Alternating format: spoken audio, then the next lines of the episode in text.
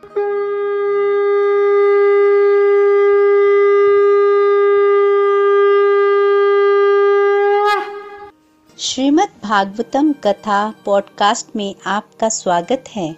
Golok express में आइए, दुख दर्द भूल जाइए एबीसीडी की भक्ति में लीन होके नित्य आनंद पाइए। हरी हरि बोल।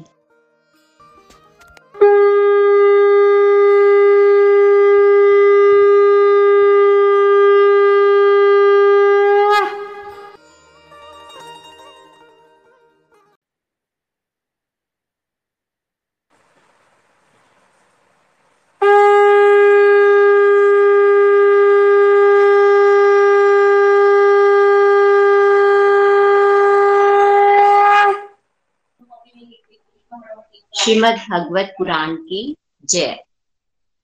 श्री भागवत भगवान की है आरती, पापियों को पाप से है तारती। श्री भागवत भगवान की है आरती, पापियों को पाप से है तारती। ये अमर ग्रंथ, ये मुक्ति पंथ, ये पंचम वेद निराला। जग हरि नाम नव ज्योति जगाने वाला। ये अमर ग्रंथ, ये मुक्ति पंथ, ये पंचम वेद निराला। नव ज्योति जगाने वाला। हरि नाम यही, हरि धाम यही। जग के मंगल की आरती। पापियों को पाप से है तारती। श्री भागवत भगवान की है आरती। पापियों को पाप से है तारती। ये शांति गीत पावन पुनीत पापों को मिटाने वाला हरि दर्श दिखाने वाला। ये शांति गीत पावन पुनीत पापों को मिटाने ला हरि दर्श दिखाने वाला। ये सुख करनी, ये दुख हरनी, ये सुख करनी, ये दुख हरनी। श्री मधुसूदन की आरती, पापियों को पाप से है तारती। श्री भागवत भगवान की है आरती, पापियों को पाप से है तारती। ये मधुर बोल जग फंद खोल सन मार्ग दिखाने वाला, बिगड़ी को बनाने वाला। ये मधुर बोल जग फंद खोल सन मार्ग दिखाने वाला, बिगड़ी को बनाने वाला। श्री राम यही घनश्याम यही श्री राम यही घनश्याम यही, प्रभु की महिमा की आरती। पापियों को पाप से है तारती। श्री भागवत भगवान की है आरती। पापियों को पाप से है तारती। पापियों को पाप से है तारती। पापियों को पाप से है तारती। हरी हरि बोल, हरी हरि। हरी हरी बोल एवरीवन हरी हरी बोल, हरी हरी बोल।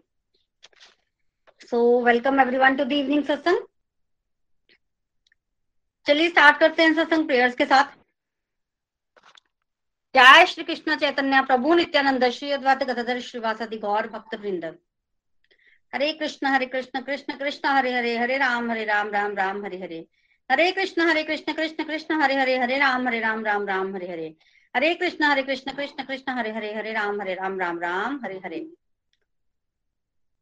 ओम नमो भगवते वासुदेवाय। श्रीमद भागवतम की जय, गौर निताई की जय, श्री श्री आधा श्याम सुंदर की जय। Busy through the body free as the soul Hari Hari बोल, हरि हरि बोल। Transform the world by transforming yourself ना शस्त्र पे, ना शास्त्र पे, न धन पर और ना ही किसी युक्ति पर। मेरा तो जीवन आश्रित है प्रभु, केवल और केवल आपकी कृपा, शक्ति पर। गोलोक एक्सप्रेस में आइए, दुख दर्द भूल जाइए एबीसीडी की भक्ति में लीन होकर नित्य आनंद पाइए। जय श्री राधे कृष्णा। सो हरि हरि बोल एवरीवन तो आज हम कैंटो नंबर सिक्स की जो है वो समरी करने जो है वो जा रहे हैं। कैंटो नंबर फाइव में सुखदेव गोस्वामी ने नरकों का वर्णन किया था। और कैंटो नंबर सिक्स जब स्टार्ट होता है तो उस समय नरकों का वर्णन जो है सुनकर परीक्षित महाराज जो है वो डर गए। और परीक्षित महाराज ने सुखदेव गोस्वामी से प्रश्न किया, क्या प्रश्न किया कि क्या कोई ऐसा तरीका है जिससे व्यक्ति को नरक ना जाना पड़े, व्यक्ति पाप तो करे, पर वो पाप कर्मों के फलों से मुक्त हो जाए बिना नरक गए हुए? उसके उत्तर में सुखदेव गोस्वामी ने कहा, बिल्कुल तरीका है, प्राश्चित। अगर किसी व्यक्ति से कोई पाप हो जाता है तो वो प्राश्चित कर ले। और प्राश्चित जब व्यक्ति करेगा तो फिर वो पापों के फलों से मुक्त हो जाएगा, उसको नरक नहीं जाना पड़ेगा। कैसा प्राश्चित प्राश्चित ऐसे कि छोटे पाप का छोटा प्राश्चित बड़े पाप का बड़ा प्राश्चित इस तरह से प्राश्चित करने की विधि बताई। परीक्षित महाराज को विधि कुछ अच्छी नहीं लगी। तो परीक्षित महाराज कहने लगे कि ऐसा कैसे हो सकता है? ये तो ठीक नहीं है कि व्यक्ति जो है वो प्राश्चित करे और पापों के फलों से मुक्त हो जाए। पर, वो दोबारा पाप तो कर सकता है ना? प्राश्चित जो है, वो व्यक्ति को पाप के फलों से तो मुक्त करवा सकते हैं, पर वो जो संस्कार है व्यक्ति के अंदर, वो जो बीज है, जिस के कारण व्यक्ति जो है, वो पाप करता है, उससे मुक्त जो है, वो नहीं करवा सकता प्राश्चित एग्ज़ाम्पल हाथी स्नान की दी। हाथी जो है, वो स्नान करता है, मलमल मल के स्नान करता है। नदी में ना पर जैसे ही वो नदी से बाहर आता है, वो अपनी सूंड में मिट्टी भरता है और अपने ऊपर जो है वो गिरा लेता है। तो ऐसे स्नान का क्या फ़ायदा है?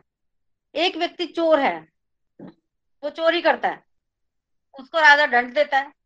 दंड मिला, उस चोरी की, जो चोरी उसने की, दंड भोग लिया तो उस मुक्त हो गया वो उस चोरी के पाप से। पर वो दोबारा चोरी कर लेता है, फिर उसको दोबारा दंड मिलता है। तो ऐसे प्राश्चित का क्या फ़ायदा है? दंड का क्या फ़ायदा? व्यक्ति तो बार बार बार बार जो है वही अपराध करता है। संस्कार जो है वो बहुत प्रबल होते हैं। तो फिर ये कर्म कांड करने का क्या फ़ायदा? तो बेसिकली परीक्षित महाराज खुश नहीं हुए इससे। और सुखदेव गोस्वामी ये सुनकर के परीक्षित महाराज सेटिस्फाई नहीं है, मेरे उत्तर से बहुत खुश हुए, क्योंकि वो चाहते थे कि परीक्षित महाराज जो है वो इस तरह का प्रश्न मेरे से पूछे। एक तरह से उन्होंने परीक्षा ही ली थी परीक्षित महाराज की। तो परीक्षित महाराज ने बड़ा अच्छा बोला कि एक चोर था एग्ज़ाम्पल दिया। वो चोरी करता था, फिर वो साधु बन गया और एक बार वो तीर्थ यात्रा को गया और धाम में और रात को वहाँ सब सोए, पर उसके अंदर जो संस्कार थे चोरी के वो मचल रहे थे तो उसको लग रहा था कि अभी मैं चोरी करूँ। तो उसने क्या किया, सबके सामान को निकाला और उल्टा पुल्टा कर दिया, एक का सामान दूसरे के बैग में, दूसरे का सामान पहले के बैग में, ऐसा किया। और जब सुबह सब उठे तो सबने देखा कि उनका सामान उल्टा पुल्टा है। ये कैसे हुआ? तब उसने बताया कि मैं चोर हूँ और मेरे मन में था कि मैं चोरी करूँ, क्योंकि मैं धाम में चोरी नहीं करना चाहता था, इसलिए मैंने ऐसा किया। ये मेरे से हो गया। तो संस्कार जो है, वो ज़बरदस्ती व्यक्ति से वो कार्य जो है, वो करवा लेते हैं। तो प्राश्चित जो है, उन संस्कारों को नहीं मिटा पाता। तो पाप करने का जो बीज व्यक्ति के अंदर है प्राश्चित उस बीज को खत्म नहीं कर पाता। पाप के फल को तो खत्म कर देता है। तब उसके उत्तर में सुखदेव गोस्वामी ने कहा कि तुमने बिल्कुल ठीक कहा, परीक्षित। कि व्यक्ति जो है, वो प्राश्चित करने से, पाप करने के बीज से मुक्त नहीं हो सकता। उसके लिए व्यक्ति को नाम जप करना पड़ेगा। तो भगवान के नाम की सरल विधि बताई कि भगवान के नाम में इतनी ताकत है, जिससे व्यक्ति पाप कर्मों के फलों से भी मुक्त हो जाता है और जो उसके अंदर बीज है, जिस बीज के चलते वो पाप करता है भगवान का नाम उस बीज को भी खत्म कर देता है। एग्ज़ाम्पल अंधेरा है। अब चारों तरफ़ अंधेरा है तो आप क्या करते हो? आप लाइट जला देते हो। ये तो है प्राश्चित आपने लाइट जलाई, अंधेरा जो है वो खत्म हो गया। पर लाइट कितनी देर चलेगी? जब तक लाइट जैसे ही पीछे से बिजली कट हो जाएगी लाइट बंद हो जाएगी। बल्ब टूट सकता है। तो अंधेरा तब तक मिटा जब तक लाइट जल रही है। लाइट अगर बुझ गई तो अंधेरा फिर से आ जाएगा। तो ये है प्राश्चित और जो नाम जब है भगवान का, वो सूर्य उगना। जब भगवान, सूर्य उग जाएगा ना तो फिर तो अंधेरा आ ही नहीं सकता। किसी जगह से भी नहीं आ सकता। अगर सूर्य उगेगा तो।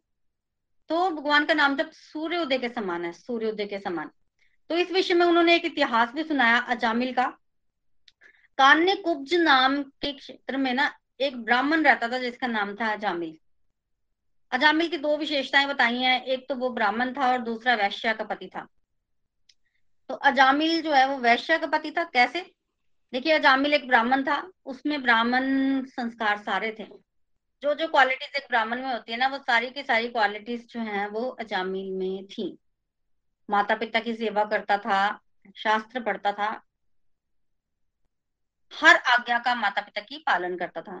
एक बार उसके माता पिता ने उसको जंगल में लकड़ी लाने के लिए भेजा, और वो जंगल लकड़ी लाने के लिए गया, पर वहाँ पर वो थोड़ा सा देर हो गई उसको, और जब उसको देर हो गई तो रात को आने में लेट हुआ तो उसने रास्ते में एक वैश्या को देख लिया, एक पुरुष के साथ। उन्होंने मदिरा पी हुई थी, दोनों नाच गा रहे थे, आँखें भी चढ़ी हुई थी तो इस तरह से उनको पाप करते हुए देखा और आँखों के माध्यम से पाप जो है वो जामिल के अंदर प्रवेश किया।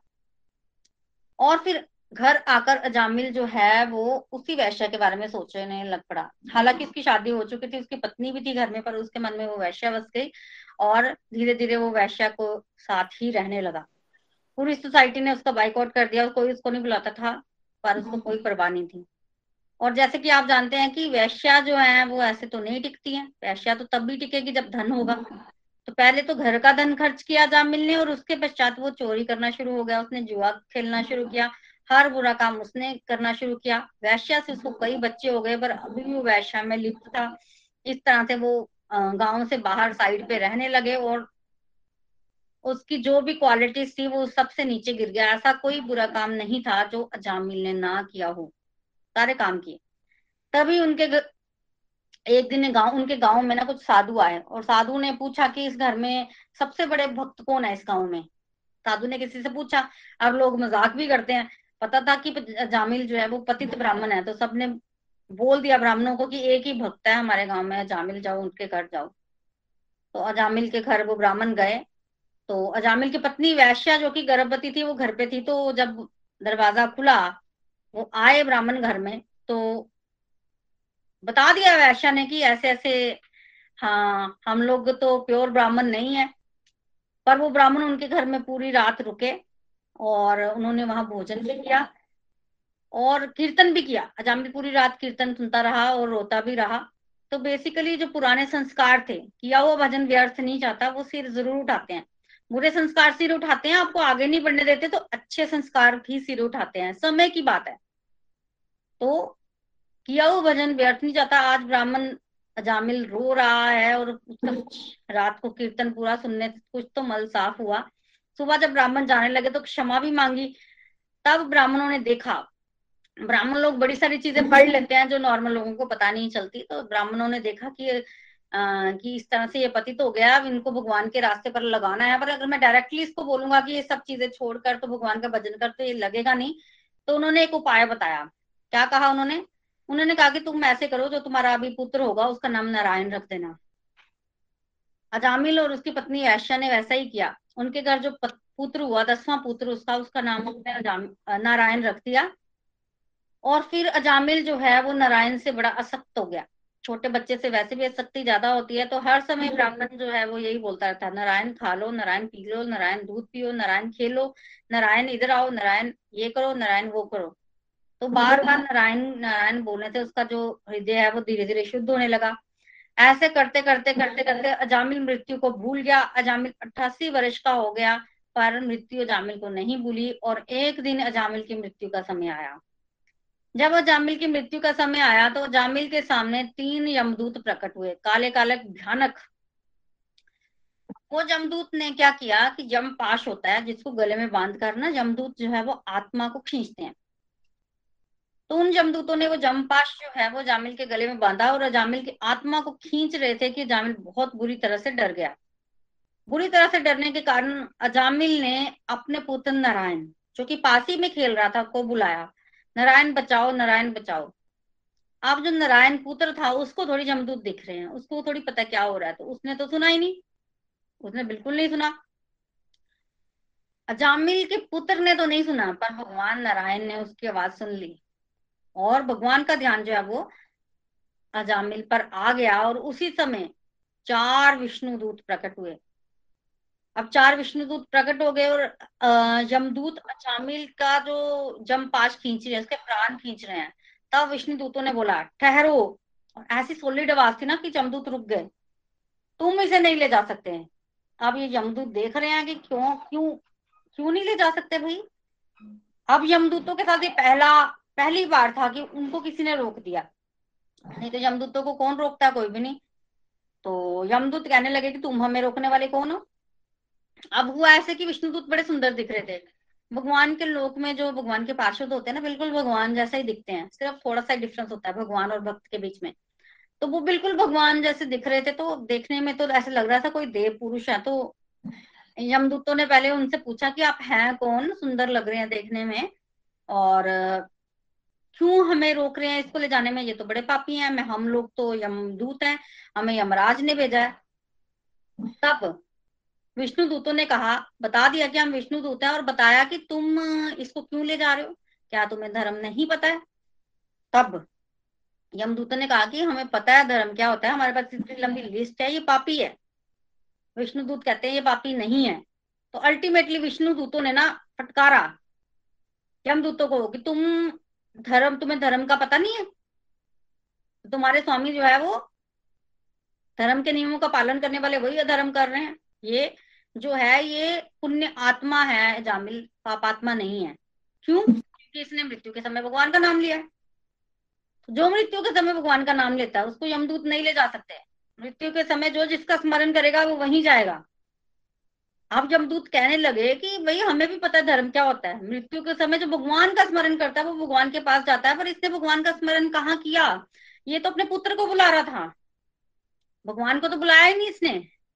तब यमदूत तब विष्णु दूत कहने लगे, कोई बात नहीं। जब कोई व्यक्ति जा रहा होता है और उसी के नाम के किसी दूसरे व्यक्ति को कोई बुलाता है तो वो व्यक्ति एक मिनट के लिए पीछे मुड़कर देखता है ना कि मुझे तो नहीं बुलाया। उसी तरह से इसने बेशक अपने पुत्र को बुलाया, पर भगवान नारायण ने तो इसकी आवाज़ सुन ली। तो भगवान का ध्यान जो है, वो हमारी तरफ़ आना जो है, वो इम्पोर्टेंट होता है। तो भगवान का ध्यान जब जामिल पे आया तो इसने भगवान का नाम लिया तो ये प्योर हो गया। अब तुम इसको नहीं ले जा सकते, तुम्हारी रेंज से बाहर है। यमदूत माने नहीं तो विष्णु दूतों ने क्या किया? जमपाश काट दिए। कुल्हाड़ी लेकर ना जमपाश काट दिए और इतनी बुरी तरह से यमदूत गिरे और फिर वहाँ से उनको भगा दिया। जब यमदूतों को वहाँ से भगाया तो यमदूतों को क्रोध आया थोड़ा सा और मतलब ऐसा पहली बार हुआ था उनके साथ और क्रोध में वो साइमनीपुरी गए और वहाँ जाके यम, यमराज को बोलने लग पड़े। यमराज पूछे, हुआ क्या?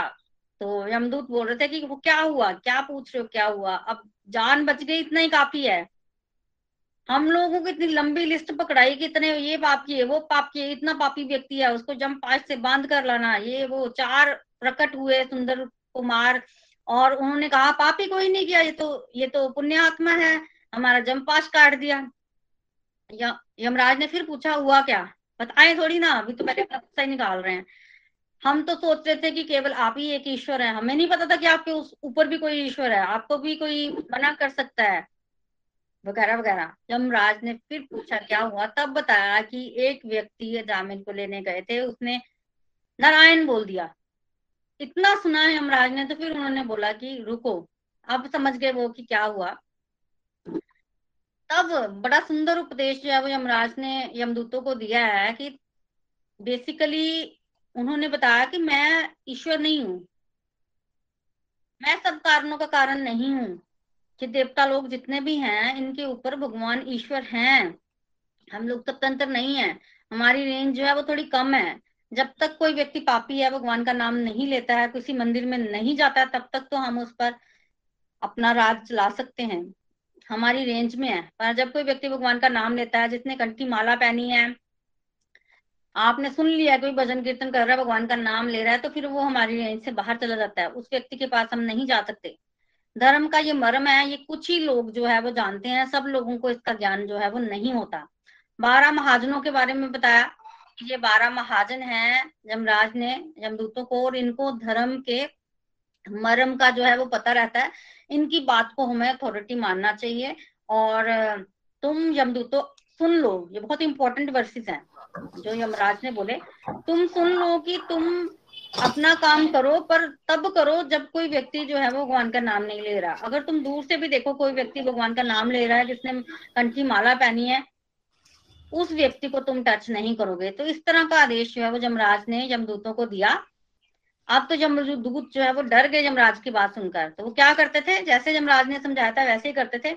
अगर दूर से भी यमदूत देख लेते थे कोई भगवान का नाम ले रहा है तो वो उस रास्ते से ही मुड़ जाते थे।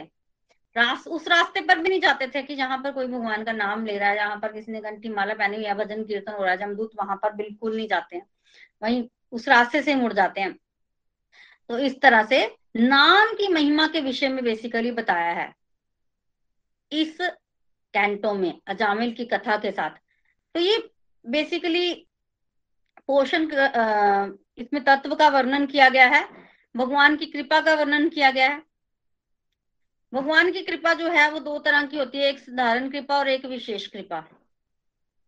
इस ग्रंथ में बताया गया है कि जो साधारण कृपा वो तो सब पर हो रही है। सबको हवा मिल रही है सांस लेने के लिए, साधारण कृपा, सब पर हो रही है। सबको पानी मिल रहा है बहुत सारी कृपाएँ जो है, साधारण सब पर हो रही है। और विशेष कृपा क्या है भगवान की? भगवान की विशेष कृपा ये है कि भगवान ने हमें ये तरीका बताया है कि हम अपने पाप कर्मों के फलों से, पाप कर्मों के संस्कार से निकल कर भगवान के धाम वापिस जा सकते हैं। ये उनकी विशेष कृपा है जो उन्होंने ये नामदान हमें दिया हुआ है कि हम भगवान का नाम लेकर जो है वो मुक्ति प्राप्त कर सकते हैं जन्म मृत्यु के चक्कर से। तो भगवान जो है विशेष विशेष कृपा करते हैं। भगवान ने अपनी सारी शक्ति जो है वो नाम में रखी हुई है। तब परीक्षित महाराज कहते हैं सुखदेव गोस्वामी से कि अब मैंने आपसे नाम की महिमा सुनी है, सुन ली है। अब आप मुझे सृष्टि के बारे में बताइए, विशेष रूप से जीवों की सृष्टि के बारे में कि वो सृष्टि का कार्य फिर आगे कैसे बढ़ा। तब सुखदेव गोस्वामी ने बताना शुरू किया कि प्राचीन बरही के दस पुत्र प्रचेता लोग, जिनको उन्होंने सृष्टि करने के लिए कहा, वो तपस्या करने गए। उनको भगवान शिव मिले, भगवान शिव ने उनको रुद्र गीत का ज्ञान दिया और पीछे से नारद जी को नारद जी ने प्राचीन बरी को ज्ञान दिया। प्राचीन बरी ने पुत्रों का इंतज़ार नहीं किया और राज्य छोड़कर चले गए और अपने जीवन को सार्थक किया और कहा कि जब प्रचेता लोग आएँगे तब उनको ये राज्य दे देना। प्रचेता लोग जो है वो तपस्या कर रहे थे और जब उनकी तपस्या जो है दस हज़ार वर्षो के बाद पूरी हुई, उनको भगवान के दर्शन हुए, तब वो प्रचेता लोग जो हैं वो राज्य संभालने के लिए आए। पर क्या होता है कि जिस राजा के राज्य में मतलब जिस राज्य में राजा नहीं होते ना, वो राज्य कैसे चलता है? तो उस समय क्या हुआ? राजा तो था नहीं प्रचेता लोग तपस्या कर रहे थे तो वृक्षों ने ना बढ़ना शुरू कर दिया। धरती ने अनाज देना बंद कर दिया। वृक्ष जो है, वो बहुत बढ़ गए, इतने बढ़ गए ना कि प्रचेता लोग जब तपस्या करके आए तो उनको चलने के लिए जगह नहीं मिल रही थी, इतने वृक्ष थे। तब क्रोध आ गया प्रचेताओं को। और प्रचेताओं ने क्या किया? प्रचेताओं ने अपनी आँखों से, मुख से अग्नि उगली। और वृक्षों, वृक्ष जो है वो जलने शुरू हो गए। वृक्षों को आग लगनी शुरू हो गई, काफ़ी वृक्ष जलने लगे। तब वनस्पति के देवता सोमदेव जो है, वो आए प्रचेताओं के पास और प्रचेताओं को शांत करने लगे और उन्होंने प्रचेताओं को कहा कि वृक्षों को मत आप इस तरह से जलाइए, क्योंकि जीवों के लिए जो है वनस्पति बड़ी इंपॉर्टेंट होती है। वृक्ष जल गए तो सृष्टि नहीं हो पाएगी आगे और सृष्टि करने के लिए आपके पिता ने आपको आज्ञा दी। सृष्टि करने के लिए आपने इतने वर्षों तक तपस्या की है तो अभी आप खुद ही उस सृष्टि को जो है वो नष्ट कर देंगे। विरोधाभास है। एक तरफ़ तो आप सृष्टि करने के लिए तपस्या कर रहे हो, और दूसरी तरफ़ उसी सृष्टि को खुद नाश, विनाश कर रहे हो, इसलिए वृक्षों को मत जलाइए। और वैसे भी राजा का कर्तव्य होता है कि वो अपनी प्रजा की रक्षा करे, क्योंकि अब तुम्हारे पिता ने तो तुम्हें राजा बनाया तो तुमने अपनी प्रजा की रक्षा करनी है तो क्या आज ये वृक्ष तुम्हारी प्रजा नहीं है? वृक्ष भी तो प्रजा है वृक्षों को मत जलाओ। वृक्षों में भी तो भगवान बैठे हैं। आत्मा भगवान पेड़ों के अंदर भी तो है। तो तुम उन पेड़ों को क्यों जला रहे हो? तो इस तरह से समझाया उन्होंने तब। परचेता लोग मान गए। और फिर वो कहने लगे कि तुम इन वृक्षों की कन्या मारिशा से विवाह करो। तुमने विवाह की इच्छा से जो है वो तपस्या की है, हमें पता है। और ये मारिशा जो है वो तुम्हारे काबिल है। तुम मारिशा से विवाह करो और ये जो मारिशा है, ये तुम जैसी ही है, तुम्हारे जैसे ही स्वभाव की है। प्रचेता लोग दस थे। तुम जैसे ही स्वभाव किया और इससे तुम में ना एक शक्तिशाली पुत्र जो है वो उसकी प्राप्ति होगी तो जैसे उन्होंने ये बोला, तब प्रचेताओं ने क्या किया? मारिशा से विवाह कर लिया। भगवान ने भी बेसिकली इनको यही आज्ञा दी थी। तो इनको याद आया कि भगवान ने भी बोला था तो इन्होंने विवाह किया मारिशा से और मारिशा से इनको एक पुत्र की प्राप्ति हुई। उसका नाम दक्ष रखा गया, प्राचेतस दक्ष। ये वही दक्ष प्रजापति हैं जो सती माता के पिताजी थे और जिन्होंने भगवान शिव जी के साथ वैर किया था। और फिर एक यज्ञ किया जिसमें भगवान शिव जी का अपमान किया और इन्हीं के यज्ञ में माता सती ने अपना शरीर त्याग दिया था। और दक्ष को बकरे का मुँह लगा था। ये वही दक्ष हैं। जब इनको बकरे का मुख लगा ना तो उसके बाद उसी मुख के साथ इन्होंने जो है वो तपस्या की और वो यज्ञ पूरा किया। फिर ये इधर उधर जाते थे, इनको अच्छा नहीं लगता था। जब भी ये वो मुँह देखते थे इधर उधर जाते थे तो इनको मन में ग्लानी होती थी। इनको लगता था कि इनकी पुत्री की मौत का कारण जो है वो ये है। इन्होंने भगवान का अपराध किया है, ये उस पाठ को भूल नहीं पा रहे थे। तो फिर उन्होंने तपस्या की, भगवान के दर्शन किए, भगवान से आशीर्वाद लिया और वो शरीर जो बकरे के मुख वाला था, वो त्याग दिया। वही दक्ष प्रजापति आज प्रचेताओं के घर फिर से पैदा हुए हैं। फिर से इनका नाम दक्ष रखा गया, पर अब इनको प्राचेतस दक्ष जो है वो कहा जाता है। तो इनका नाम दक्ष ही रखा गया और बिल्कुल इनका सब भाव वैसा ही था। ये अभी भी जो है, वो सृष्टि करने में बड़े दक्ष थे तो इसलिए फिर से ब्रह्मा जी ने इनको प्रजापति बना दिया तो ये दक्ष प्रजापति बने। और अब ये बड़ी ही अच्छी तरह से सृष्टि का कार्यभार जो है वो संभालने लग पड़े। सर्वप्रथम दक्ष के जो है वो दस हज़ार पुत्र हुए। इन्होंने पाँच जनी की पाँच जन की पुत्री जो है अस्कनी से विवाह किया था। पाँच जन की पुत्री असकनी, उसको पाँच जनी भी बोलते थे। उससे विवाह किया और उससे इनको दस हज़ार पुत्रों की प्राप्ति पुत्रों के नाम रखे गए हरियश्व हरियश्व जो थे, वो बड़े आज्ञाकारी थे। और दस हज़ार के दस हज़ार हरियश्व जो है, वो एक जैसे स्वभाव के थे। कभी भी आपस में कोई मतभेद नहीं हुआ। जैसे प्रचेता लोग थे ना, एक जैसे स्वभाव के, कोई मतभेद नहीं। जो एक ने करना, वही सबने करना। ऐसे ही हरियश भी एक जैसे स्वभाव के थे। दस हज़ार, और जब वो दस हज़ार पुत्र पैदा हुए, तब दक्ष प्रजापति ने उनको भी सृष्टि करने के लिए कहा। पुत्र बहुत आज्ञाकारी थे। बिल्कुल हम सृष्टि करेंगे, और सृष्टि करने की इच्छा से वो लोग जो है, वो फिर नारायण सरस नामक स्थान पर तपस्या करने के लिए चले गए। ऐसे कि हमेशा होता है। उस समय संतान उत्पत्ति करना, सृष्टि करना, ये एक बहुत बड़ा कार्य माना जाता था। तो इसके लिए लोग जो है वो बड़ी तैयारी करते थे, इसलिए सभी लोग जो है वो तपस्या करने को चले जाते थे। ये हरियश्व जो है नारायण सरस नामक स्थान पर तपस्या करने के लिए गए और वहाँ पर इन्होंने तपस्या की और अपने हृदय को शुद्ध किया, सरोवर में स्नान करते थे रोज तीन बार और एक दिन वहाँ पर नारद जी आ गए। अब नारद जी ने इन बच्चों को तपस्या करते देखा तो नारद जी को समझ आ गया कि ये बच्चे तो बड़े प्योर हैं, शुद्ध हृदय हैं, कोमल। इनको तो घर गृहस्थी में नहीं फंसना चाहिए तो भगवान का नाम ले, आगे बड़े जीवन को सार्थक करें। वो नारद जी जो है, वो बच्चों के पास गए हरियशों के पास और बोला हरियश तुमने हमें, मुझे पहचाना। बच्चे कहाँ पहचानते थे? मैं, तुम्हारा चाचा। तो क्योंकि दक्ष प्रजापति के भाई हैं नारद जी तो उन्होंने बताया कि मैं तो तुम्हारे पिता का भाई हूँ। जब रिश्ता निकला तो उसके बाद उपदेश किया नारद मुनि ने हरियशवों को। जो हरियशवों को उपदेश मिला तो सारे के सारे बच्चे जो है, उनको यही लगा कि हमें जो है वो भगवान का भजन करना चाहिए और घर गृहस्थी में नहीं फंसना चाहिए। तो सारे बच्चे जो है वो भजन करने के लिए चले गए। उसके बाद वो कभी लौट के नहीं आए। जब दक्ष प्रजापति को इसके बारे में पता चला तो दक्ष प्रजापति बड़े क्रोधित हुए नारद से कि नारद ने मेरी इतनी मेहनत बेकार कर दी, मेरे पुत्रों को जो है वो भगा दिया वैराग्य का जो है वो रास्ता दिखाया, ये तो ठीक नहीं किया नारद ने। मैं तो सृष्टि करनी थी तो मेरे तो तब ब्रह्मा जी ने समझाया, दक्ष प्रजापति को, कहा, कोई बात नहीं। तो ब्रह्मा जी के समझाने पर दक्ष प्रजापति मान गए और सृष्टि के कार्यभार को दक्ष प्रजापति ने आगे बढ़ाया। इस बार उन्होंने एक हज़ार पुत्रों की उत्पत्ति की और उनका नाम रखा गया सबलाश तो अब उनको भी दक्ष प्रजापति ने जो है वो सृष्टि करने के लिए कहा, अपने ही भाइयों की तरह। वो भी नारायण सरस नामक स्थान पर तपस्या करने गए।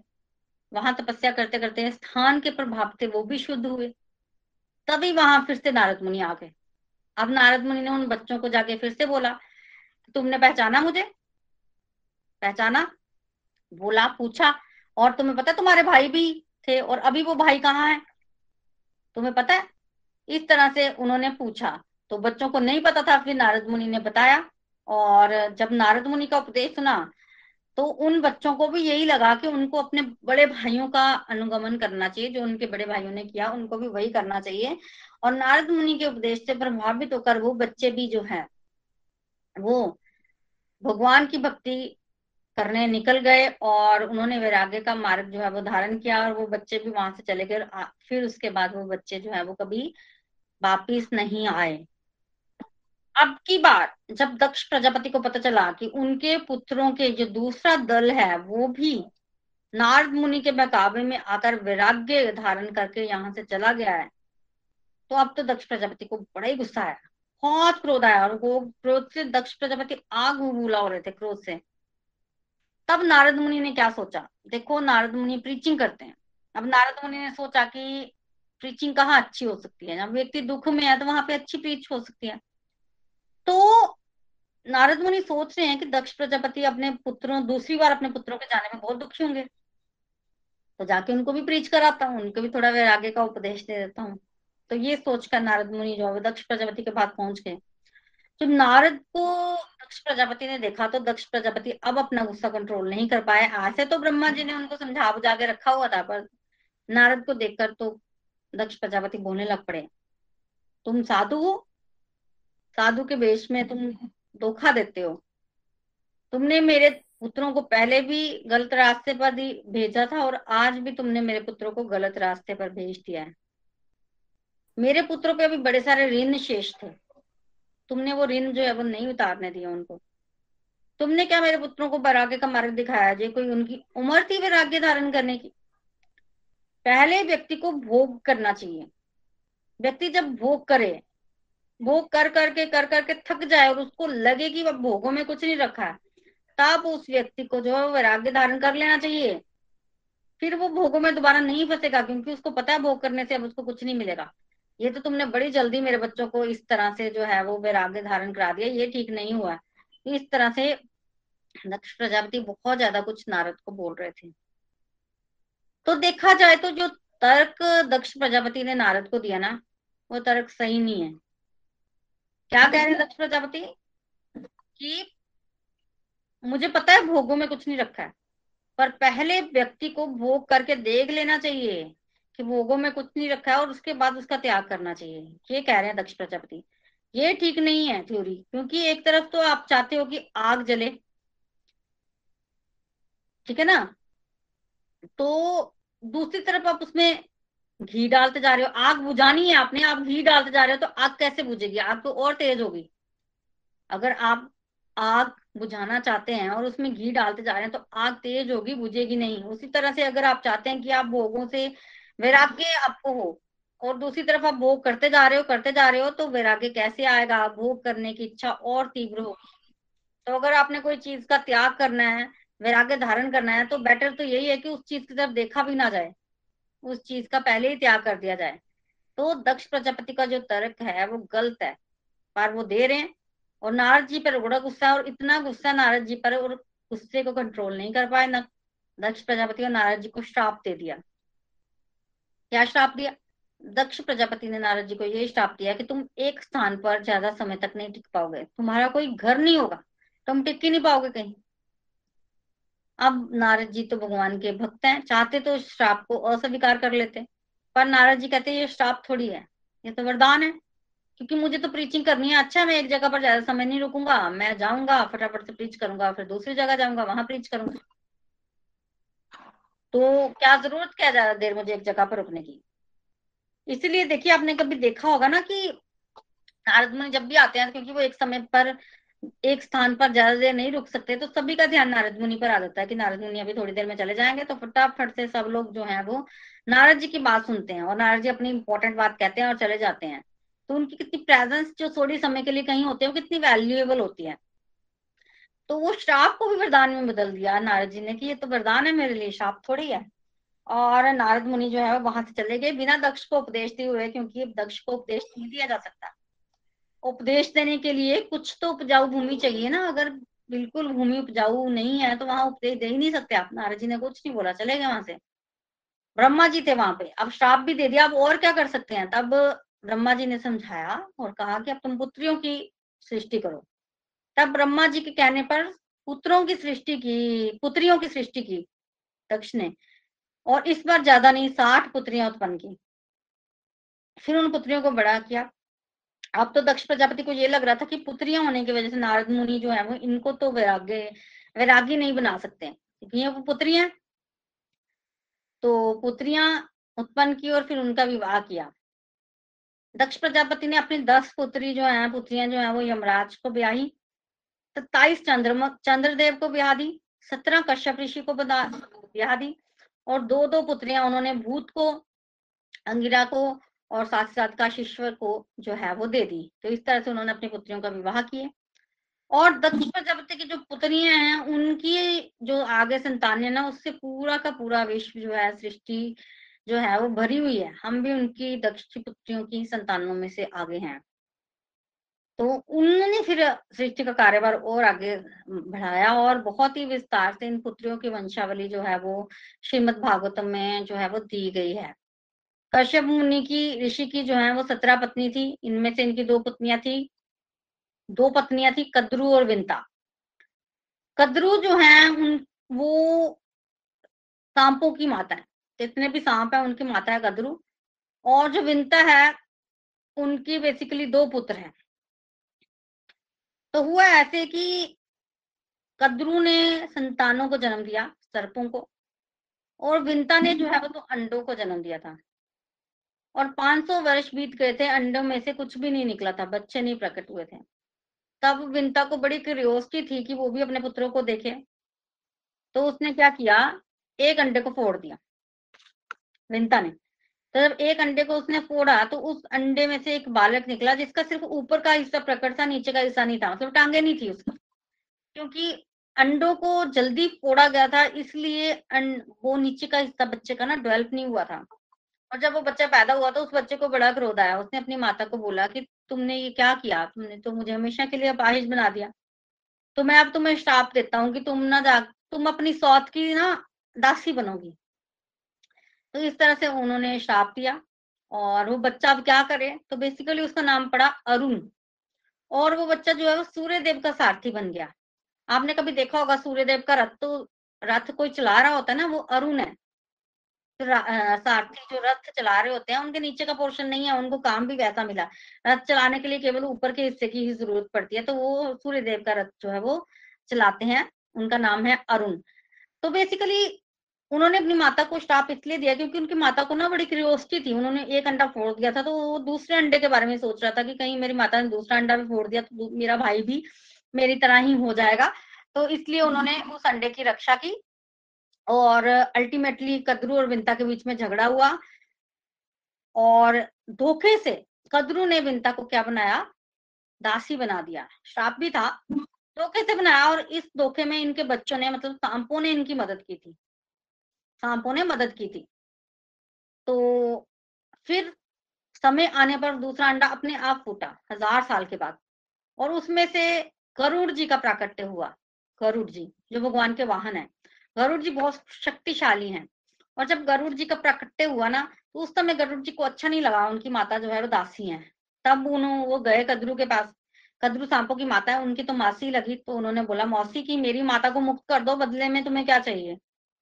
कदरू ने भी सोचा कि क्यों ना मैं अमृत ले लू, देवताओं के पास अमृत होता है तो अमृत अगर मैं अपने बच्चों को पिला दू तो मेरे बच्चे तो अमर हो जाएँगे। तो उन्होंने बोला गरुड़ जी को कि मुझे अमृत चाहिए। अगर तुम मुझे अमृत दे देते हो, ला कर तो तुम्हारी माता को मैं मुक्त कर दूँगी। तो ये सुनकर गरुड़ जी जो है अमृत लेने गए और वहाँ जब वो पहुँचे स्वर्ग लोग तो अमृत उनको कैसे मिल जाए? भगवान ने भी उनको समझाया कि अमृत कोई सांपों के लिए तो नहीं है, पर गरुड़ जी कहने लग पड़े कि मुझे तो अपनी माता के लिए अमृत चाहिए। तो इस तरह से इनकी भगवान के साथ वार्तालाप हुई। देखिए, गरुड़ पुराण में पूरी जो भी वार्तालाप हुई, उसका भी वर्णन है और जो ज्ञान भगवान ने गरुड़ जी को दिया, वो उसका भी वर्णन है। तो अल्टीमेटली अपना वाहन भी भगवान ने गरुड़ जी को स्वीकार किया और फिर यही बोला गया इनको कि सिर्फ़ अमृत देना है उनको, क्योंकि उन्होंने तो यही शर्त रखी थी कि हमें अमृत दे दो। तो अमृत देने में तो कोई हर्ज नहीं है। तो अमृत देकर तुम अपनी माता को मुक्त करा सकते हो तो इनको अमृत मिल गया। ये अमृत लेकर गए, अमृत कदरू को दिया और उसके पश्चात अपनी माता को मुक्त करवा के गरुड़ जी ले आए। अब हुआ ये कि जब कदरू को और उनके बच्चों को अमृत मिला, अमृत पीने की बारी आई तो सांपों की आपस में लड़ाई हो गई कि अमृत पहले कौन पिएगा? पहले मैं पीऊँगा, पहले मैं पहले मैं। आपस में ऐसी लड़ाई हुई कि अमृत किसी ने नहीं पिया और गरुड़ जी ने देखा कि जब अमृत किसी ने नहीं पिया है और अपनी माता को भी वो ले गए और तो शर्त तो यही थी कि हमें अमृत ला के दोगे। अमृत पिलाने की शर्त नहीं थी। गरुड़ जी गए और अमृत पड़ा था, वो उसको उठा के ले आए और वापस देवताओं को दे दिया। तो सांप जो है अमृत पी नहीं पाए और इस तरह से गरुड़ जी ने अपने माता को भी दास दासित्व से मुक्त करवाया और उसके पश्चात गरुड़ जी भगवान के वाहन भी बने। आप गरुड़ जी की कथा जो है वो हमेशा सुनते हैं। तो इस तरह से कश्यप ऋषि की संतान और दक्ष प्रजापति की कन्याओं की जो आ, से पूरा पूरी सृष्टि जो है वो भरी हुई है। हरे कृष्णा हरे कृष्णा कृष्ण कृष्ण हरे हरे हरे राम हरे राम राम राम हरे हरे। इसके आगे की जो समरी है कैंटो सिक्स की वो हम कल के सत्संग में करेंगे और कुछ एमसीक्यूज भी हैं कैंटो नंबर सिक्स पर जिसको ग्रुप में शेयर किया है आप उसको अटेम्प्ट करें और कल के सत्संग में हम उसको भी जो है वो डिस उन एमसीक्यूज पर भी डिस्कशन करेंगे। Hare Krishna Hare Krishna Krishna Krishna, Hare Hare Hare Ram Hare Ram Ram Ram, Hare Hare. Visit through the body Priya the soul Hari Hari बोल हरि हरि बोल transform the world by transforming yourself Radhe Krishna Hari Hari बोल everyone Hare Krishna Hare Krishna Krishna Krishna Hare Hare Hare Ram Hare Ram Ram Ram Hare Hare thank you so much Preeti ji आज की ये जो summary आपने दी है बहुत बहुत अच्छी थी। और एक तरह से रिफ्रेश हो गया कैंटो नंबर सिक्स बहुत सारी लर्निंग्स ऑलरेडी जो कथाएँ आपने यहाँ पे हमें सुना रखी थी उन कथाओं को आपने एक बार फिर से टच किया है उनको सुनाया है।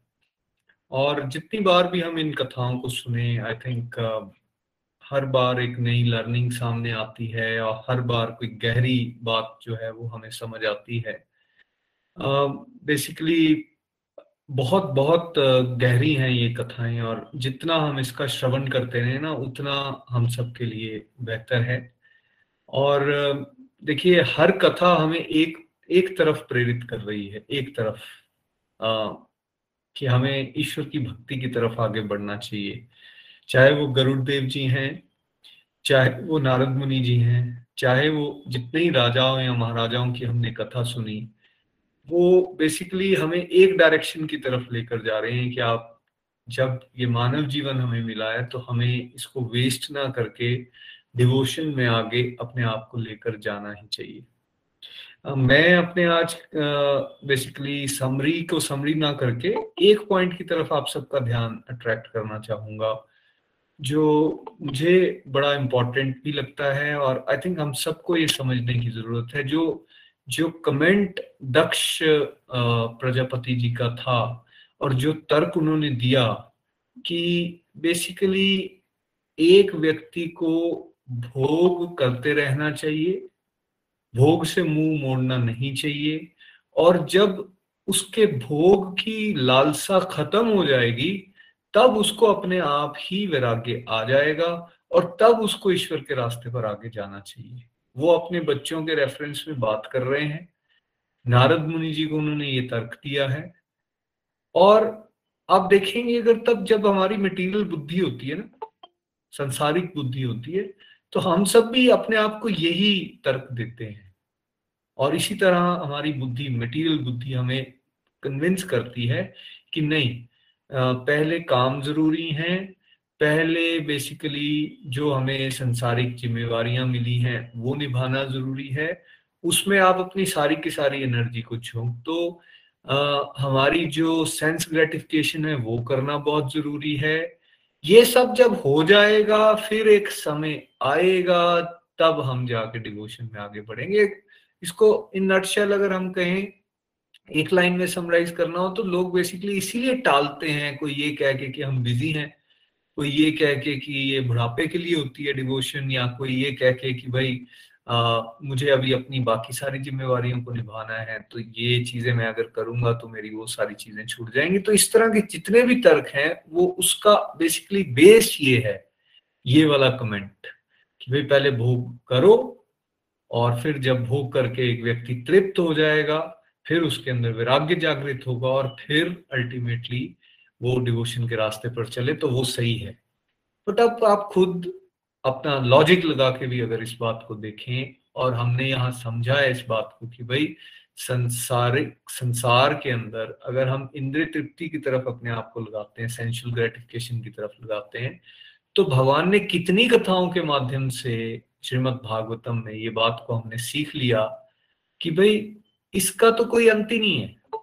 इस चीज़ का सेंशुअल ग्रेटिफिकेशन का कोई अंत नहीं है। ईश्वर के द्वारा ये मटेरियल वर्ल्ड जो भी बनाया गया, इसकी अगर भोग कर भी लेना कोई पूरा, तब भी उसके अंदर कभी भी वैराग्य जागृत नहीं होगा बिकॉज़ उसकी लालसा और तेज होना शुरू हो जाएगी। तो बिल्कुल सही प्रीति जी ने यहाँ पे जो निकाल के बताया बेसिकली निष्कर्ष कि हमें इस कमेंट से, इस तर्क से अपने आप को बचाना है, उसके ट्रैप में नहीं फंसना है। हमें इस बात को याद रखना है कि जितना जल्दी हो सके हम डिवोशन के रास्ते पर अपने आप को लगाएँ और धीरे धीरे अपने आप को सेंसिस, सेंस ग्रेटिफिकेशन और ये जो मटेरियल वर्ल्ड की चीज़ें, इससे अपने आप को दूर करें। अगर हम दूर नहीं करेंगे बात इंटरनली हो रही है। दूर नहीं करेंगे तो हम बहुत जल्दी फिर से ट्रैप में फंसने वाले हैं और उसका इलाज यही है। जैसे भागवत गीता जब हम पढ़ते हैं तो उसमें बताया गया है भाई अटैचमेंट टू कृष्णा अगर करते रहेंगे तो डिटैचमेंट टू मैटर अपने आप ही हो जाएगा। तो इसलिए गोलोक एक्सप्रेस में बात हमेशा ये की जाती है कि अटैचमेंट टू कृष्णा करें। हर एक्टिविटी के अंदर अपने आप को भगवान के साथ जोड़ने की कोशिश कीजिए। हमारी हर एक्टिविटी भगवान के इर्द गिर्द होनी चाहिए। जो भी कार्य हम कर रहे हैं, वो भगवान को समर्पित करने के भाव से करते रहना चाहिए। ये ये क्या कर रहा है? नाम जाप रहना भोग लगाना, व्रत करना, सी?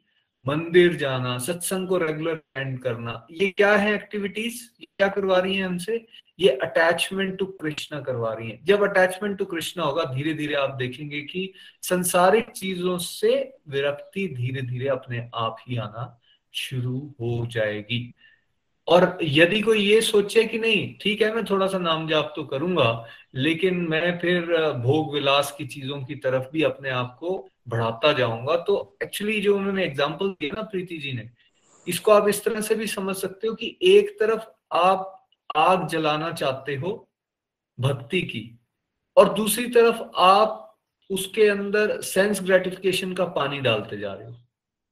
तो वो आग कभी भी जलती नहीं रह सकती जिसके अंदर पानी डाल दिया जाएगा। तो पानी क्या है? संसार को भोगने की चाहत जो है, वो पानी है। और भक्ति के रास्ते में आगे बढ़ने की जो चाहत या भक्ति जो है, वो प्रज्वलित अग्नि है। तो ये दोनों चीज़ें कॉन्ट्रेडिक्टरी हो जाएँगी। हमें क्या करना है? हमें जो मॉडल गोलोक एक्सप्रेस में समझाया जा रहा है, अपनी हर एक्टिविटी को इस तरह से करना शुरू कीजिए जहाँ भगवान के साथ आप अपने कनेक्शन को स्ट्रॉन्ग कर पा रहे हो।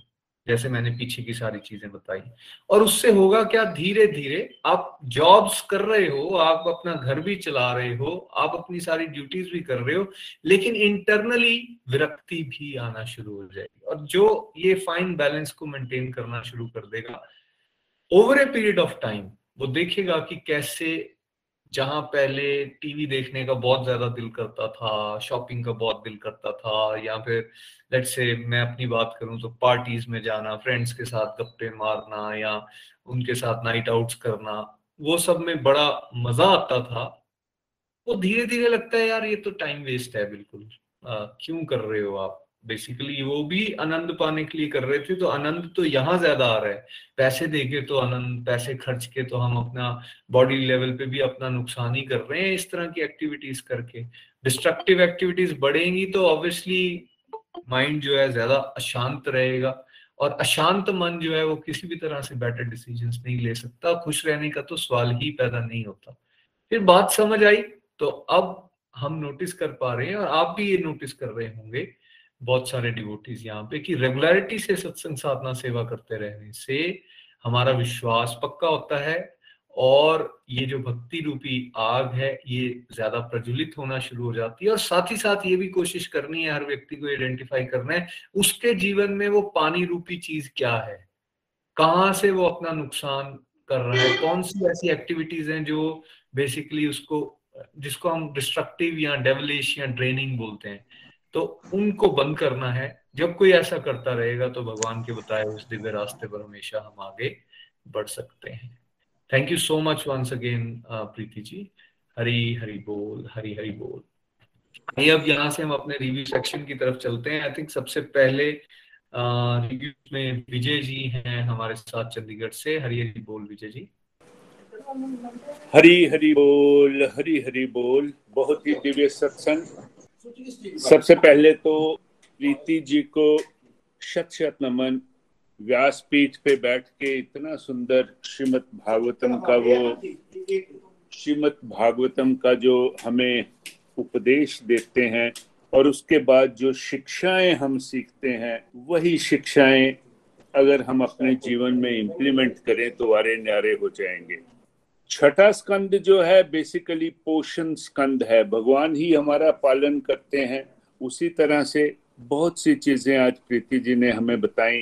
प्रायश्चित की विधि, पाप का फल तो समाप्त कर देती है, पर पाप बीज से हम मुक्त नहीं हो पाते, क्योंकि हमारे संस्कार प्रबल हैं बार बार हमें उन चीज़ों की तरफ़ खींच के ले जाते हैं।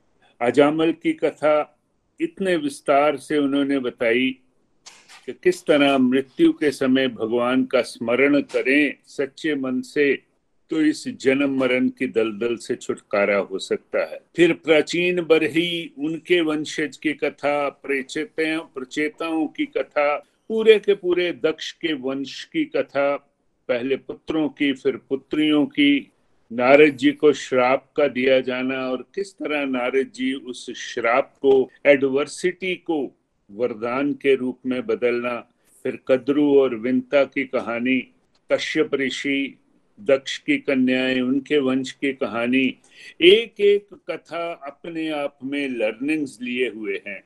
लेकिन बेसिक लर्निंग तो जैसे नितिन जी ने बताया, एक है, प्रभु के साथ जुड़िए, नाम जाप करिए, और दक्ष के इस आर्गुमेंट को कि पहले सेंसुअल ग्रेटिफिकेशन कर लो, जब सब कुछ भोग लो उसके बाद डिवोशन की तरफ़ जाओ।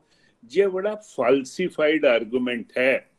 हम भी यही कहते हैं, डिवोशन के बारे में हमारे मन में कितनी भ्रांतियाँ होती हैं, समय ही नहीं है, बुढ़ापे के लिए है। ये एक किस्म का तो ये जो ट्रैप है जिसमें हम फंस जाते हैं और अपने आप को सही साबित करने के लिए बार बार उस आर्गुमेंट को देते हैं, इससे हम बचना है। नारद जी की उदाहरण हमारे सामने है। उन्होंने किस तरह से कि तुम्हारा घर नहीं होगा, एक स्थान से टिक नहीं सकोगे, इसको श्राप को वरदान समझ के उन्होंने कहा कि ये तो मुझे काम ही प्रभु ने बहुत बढ़िया दे दिया कि मैं जहाँ जाऊँगा, प्रचार करूँगा, लोगों को सदमार्ग के ऊपर मेन शिक्षाएँ तीन, नाम जपना है, कृष्णा से अटैच होना है। आर्गुमेंट ये भी बहुत बढ़िया है। कि ज्यो जो आप कृष्णा के साथ अटैच होते जाएँगे तो आपको परमानेंट ब्लिस मिलेगी जिसको आप चाह रहे हैं। हम तो छोटी छोटी दुनियावी चीज़ों के प्लेयर में पढ़ के कभी इस चीज़ में खुशी ढूंढते हैं, कभी उस चीज़ में खुशी ढूंढते हैं। ये खुशियाँ टेम्पररी खुशियाँ हैं एफेमरल खुशियाँ हैं। ये हम किसी जगह पे हमें नहीं ले जा पाती। इसीलिए प्रभु से जुड़िए, जो परमानेंट स्टोर हाउस है उस परमानंद के जिसको हम ढूंढ रहे हैं। पर हमारी दुविधा ये है कि हम परमानेंट आनंद टेम्पररी चीज़ों में ढूंढ रहे हैं। मटेरियल प्लेयर्स में ढूंढ रहे हैं। इससे हमें बचना है, प्रभु के साथ जुड़ना है। जो जो प्रभु के साथ जुड़ते जाएँगे त्यों त्यों मटेरियल प्लेयर से सेंसुअल ग्रेटिफिकेशन से छुटकारा होता जाएगा। और नितिन जी ने बहुत सुंदर कहा कि ज्यो ज्यो आप अपनी स्पिरिचुअल प्रैक्टिसेस को बढ़ाते हैं सत्संग में नित्य निरंतर आते हैं। श्रीमद भगवत गीता और श्रीमद भागवतम के सत्संग ध्यान से सुनते हैं। अपनी साधना को बूस्टर डोज देते हैं। भगवान का नाम जपते हैं। ज़्यादा से ज़्यादा अपने अंदर झांकते हैं, आत्मचिंतन करते हैं, भगवान की आरती करते हैं, भगवान को भोग लगा के प्रसाद स्वरूप में हर चीज़ को स्वीकार करते हैं। इसके अलावा जगत कल्याण के, विश्व कल्याण के कार्य करते हैं। अनाथ आश्रम में जाते हैं, विधवा आश्रम में जाते हैं, अनाथ बच्चों के कार्य करते हैं। इन चीज़ों से मन को बहुत शांति मिलती है, विनम्रता आती है, सदाचारी जीवन आप जीते हैं। ये सारी की सारी चीज़ें स्पिरिचुअल प्रैक्टिसेस में आती हैं जिनको हम स्ट्रेंथन करना है। अगर हम ऐसे करेंगे जैसा प्रीति जी ने भी कहा, नितिन जी ने भी कहा कि हमारी भक्ति की आग ये जो हमने जलाई है, ये और प्रबल बनेगी, हमें और सुख देगी। लेकिन याद रखना है कि इसमें सेंसुअल ग्रेटिफिकेशन का मटेरियल प्लेयर्स का पानी बिल्कुल ना पड़े, नहीं तो भक्ति की आग जो हमने जलाई है, वो आग बुझ जाएगी। बहुत ही दिव्य सत्संग था आज। थी तो समरी छठे स्कंद की, लेकिन उसको इतने प्यारे अंदाज से प्रीति जी ने हमें समझाया और नितिन जी ने भी मेन मेन शिक्षाओं को हमें समझाया कि बहुत ही आनंद आया। लेकिन अब बात यह है कि इन चीज़ों को हमने जीवन में इंटरनलाइज करना है, उसी से हमारा भला होगा। हरे कृष्ण हरे कृष्ण कृष्ण कृष्ण, हरे हरे हरे राम हरे राम राम राम, हरे हरे। Busy through the body free as a soul hari hari bol hari hari bol transform the world by transforming yourself hari hari Hari बोल हरी बोल Vijay ji thank you so much and Preeti भाभी thank you so much बहुत प्यारी कथा आपने सुनाई and Vijay ji बहुत प्यारी लर्निंग्स है देखिए मेरी पर्सनल फेवरेट जो है वो जामिल की कथा है बिकॉज़ ये सभी के दिमाग में मिसकंसेप्शन होता है कि और कमेंट भी पड़ता है जब आप डिवोशन में थोड़ा सा आगे चलोगे तो आपके घर वालों से कमेंट पढ़ना शुरू हो जाएगा। क्या फ़ायदा हुआ तेरा ऐसे सत्संग करने का? अभी भी तू कर तो रही है। तेरे से गुस्सा तो काबू हुआ नहीं, तेरे से ये तो काबू हुआ नहीं। तो जो संसारिक लोग हैं वो संसारिक लोगों की तरह ही सोचते हैं भगवान के बारे में भी। लेकिन अजामिल की कथा से समझ आता है कि भगवान का कृपा का लेवल देखिए ना कि कोई अपने बेटे को भी पुकार रहा है, कोई इंटेंशन नहीं है उसको भगवान को याद करने की, फिर भी भगवान इतनी ज़बरदस्त कृपा कर देते हैं, है ना? तो ऑफकोर्स इस बात को एक्सप्लॉइट भी नहीं करना है कि सोचते हो कि भगवान का नाम मैं ले लूँगा, कुछ भी करता रहूँ, लेकिन एट द सेम टाइम इतना डरना भी नहीं है बिकॉज़ सच ये है, सच ये है कि हम एकदम झटके से ज़ोर लगा के अपने सारे पापों को या अपनी गलत आदतों को नहीं छोड़ पाते भाई। बहुत सारी गलत आदतें ऐसी होती है जो हमें पता ही नहीं होता कि हमारी गलत आदतें हैं राइट आप छोड़ोगे तो उसको ना आपको पता होगा कि आपकी गलत आदतें क्या है। आपको ये अगर स्टेज पे ये लगना भी शुरू हो गया या मुझे कि हमारे अंदर कोई गलत आदतें नहीं रही है डिस्ट्रक्टिव कई बार डिवोटीज नए नए ना जोश में आके कह भी देते हैं डिस्ट्रक्टिव तो हमारा बिल्कुल ही खत्म हो गया। ऐसा होता नहीं है। हम अभी भी बहुत सारी गड़बड़े कर रहे होते हैं। यस कंपेयर टू जहाँ से हम शुरू हुए वहाँ से धीरे धीरे कम होता है, लेकिन अभी भी बहुत सारी गलतियाँ और कमियाँ होती है हमारे अंदर, जो हमें दिखती नहीं तो जामिल की कथा से पता चलता है कि जो भी हो जाए, जैसे भी हैं हम, बस भगवान को बस क्या नहीं पसंद है, छल कपट नहीं पसंद है। जैसे हो, वैसे लगे रहो भगवान के साथ। देखिए अजामिल तो उस सिचुएशन में आ गया था। हम कितने ब्लेस्ड हैं कि हम कम से कम डायरेक्टली कोशिश कर रहे हैं भगवान के साथ जुड़ने की। रेगुलर सत्संग लगा रहे हैं रेगुलर हरिनाम कर रहे हैं राइट तो हमारा उद्धार क्यों नहीं होगा इस शो से? कभी भी लो फेस में चले जाते हो तो हमेशा याद किया करो इसको, क्योंकि भगवान ने अगर अजामिल को तार दिया तो हम तो बहुत अच्छा कर रहे हैं फिर, ठीक है? जब लो फ़ेज़ में चले जाओ तो ऐसे करो मोटिवेट करने को अपने आप को। जब थोड़ा सा ज़्यादा हवा में उड़ना शुरू हो जाते हो तो फिर ऐसी ऐसी स्टोरी याद करो कि देखो, पतन भी तो हो सकता है, वो भरत महाराज ने तो घर भी छोड़ दिया, राजपाट छोड़ दिया, हिरण को याद करते हो, पतन हो गया। तो फिर हवा में उड़ रहे हो तो फिर वहाँ से डाउन आओगे। तो मतलब एक ऑप्टिमम लेवल का ना हमें कॉन्फिडेंस चाहिए आगे बढ़ने के लिए। तो इसमें हमें बारीकी से देखते रहना चाहिए कि हम क्या था हवा में उड़ना तो नहीं शुरू हो गए आज। तब हमें कोई ऐसी कथा याद करनी चाहिए कि हमारे को लगे कि यार मुझे ना बिल्कुल ध्यान से चलना है कि मैं गड़बड़ ना कर दूँ। और जब हम बिल्कुल ही लो हो जाए तो हमें ऐसी कथा याद कर लेनी चाहिए कि हम बिल्कुल थोड़ा मोराल हमारा हाई हो, थोड़ा कॉन्फिडेंस बढ़े कि नहीं भगवान है, वो मेरा ख्याल रखेंगे, है ना?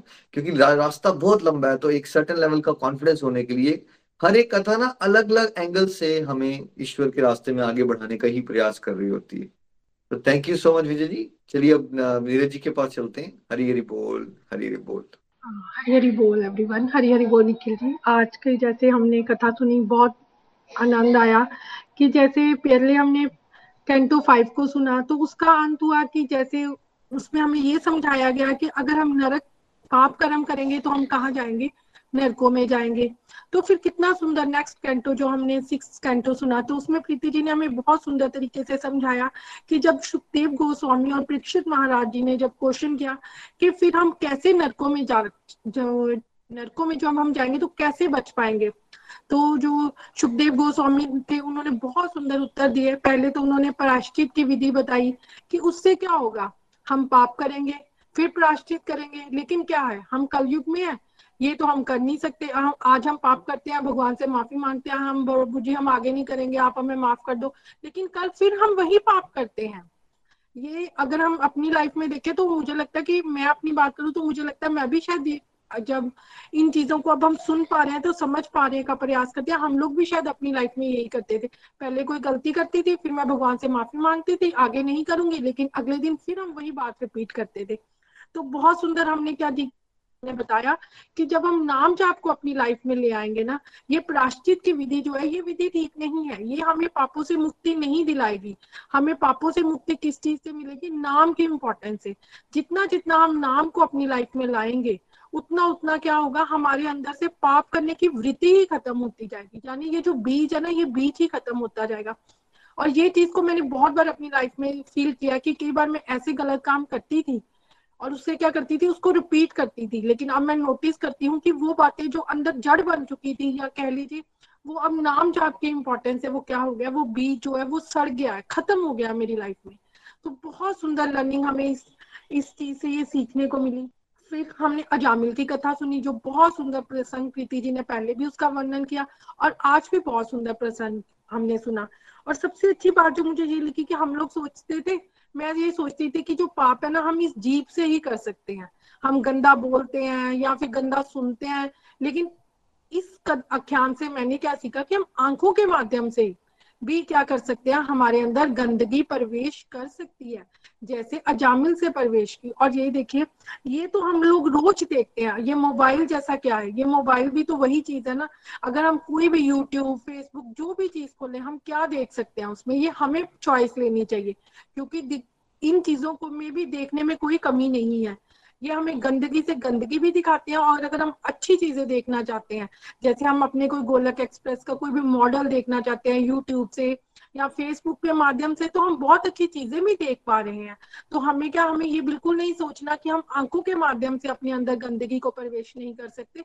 मुझे तो लगता है कि कलयुग में अगर कुछ है तो वो हम आँखों के माध्यम से ही अपने अंदर जो अशुद्धता है, इसका प्रवेश कर पाते हैं।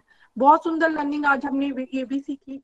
फिर मैंने ये भी सीखा कि किया हुआ भजन जो है ना, वो कभी व्यर्थ नहीं जाता। और अजामिल की कथा में ये प्रूव भी हुआ कि उसने कई कर्मों में पहले क्या क्या रखा था, वो ब्राह्मण था, भगवान की कथा भी करता था। तो वो क्या वो अंत में क्या हुआ, वो उसके काम आ गई। और इसे हम अगर भगवत गीता से भी लिंक करें तो भगवान ने बोला है कि जो जिस भाव से अंत में मुझे पुकारेगा, मैं उसे वही भाव देता हूँ। जो मेरा नाम लेकर शरीर छोड़ता है, वो फिर मुझे ही प्राप्त करता है। तो देखिए, और भगवान ने ये भी कहा कि अंत में क्या होगा, उसे विष्णु दूत के दर्शन होंगे। तो ये चीज़ें हमें याद रखनी है, अपनी लाइफ में इम्प्लीमेंट करने का प्रयास करते रहना है। और जैसे प्रीति जी ने हमें बताया कि धर्म, हम धर्म अपने अकॉर्डिंग बना लेते थे। लेकिन हमने भागवतम में रियल में समझा कि भगवान के हुए जो बनाए हुए नियम है, वह धर्म है। हम जो अपने मनोधर्म बना लेते हैं और हम कहते हैं, ये धर्म है, ये धर्म नहीं है। बहुत सुंदर हमने इसमें विष्णु दूत और जो यमराज के दूत थे, उनका भी हमने वर्णन सुना प्रीति जी के माध्यम से। और सबसे अच्छी शिक्षा यही है कि इसमें मैंने भगवान का ध्यान हमारी तरफ़ आना वेरी वेरी इंपॉर्टेंट है।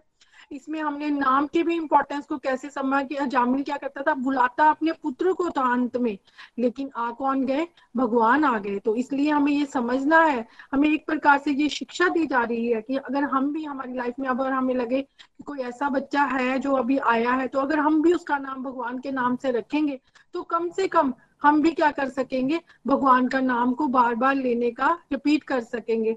बहुत सुंदर आदमी। फिर हमने प्रचेताओं की कथा सुनी, प्राचीन भ्रषित की कथा सुनी। हमने राजा दक्ष और वो नारद जी का भी प्रसंग सुना। बहुत सुंदर सुंदर शिक्षाएँ दी नितिन जी ने और विजय जी, अंकल जी ने। बहुत सुंदर उसके बारे में बताया।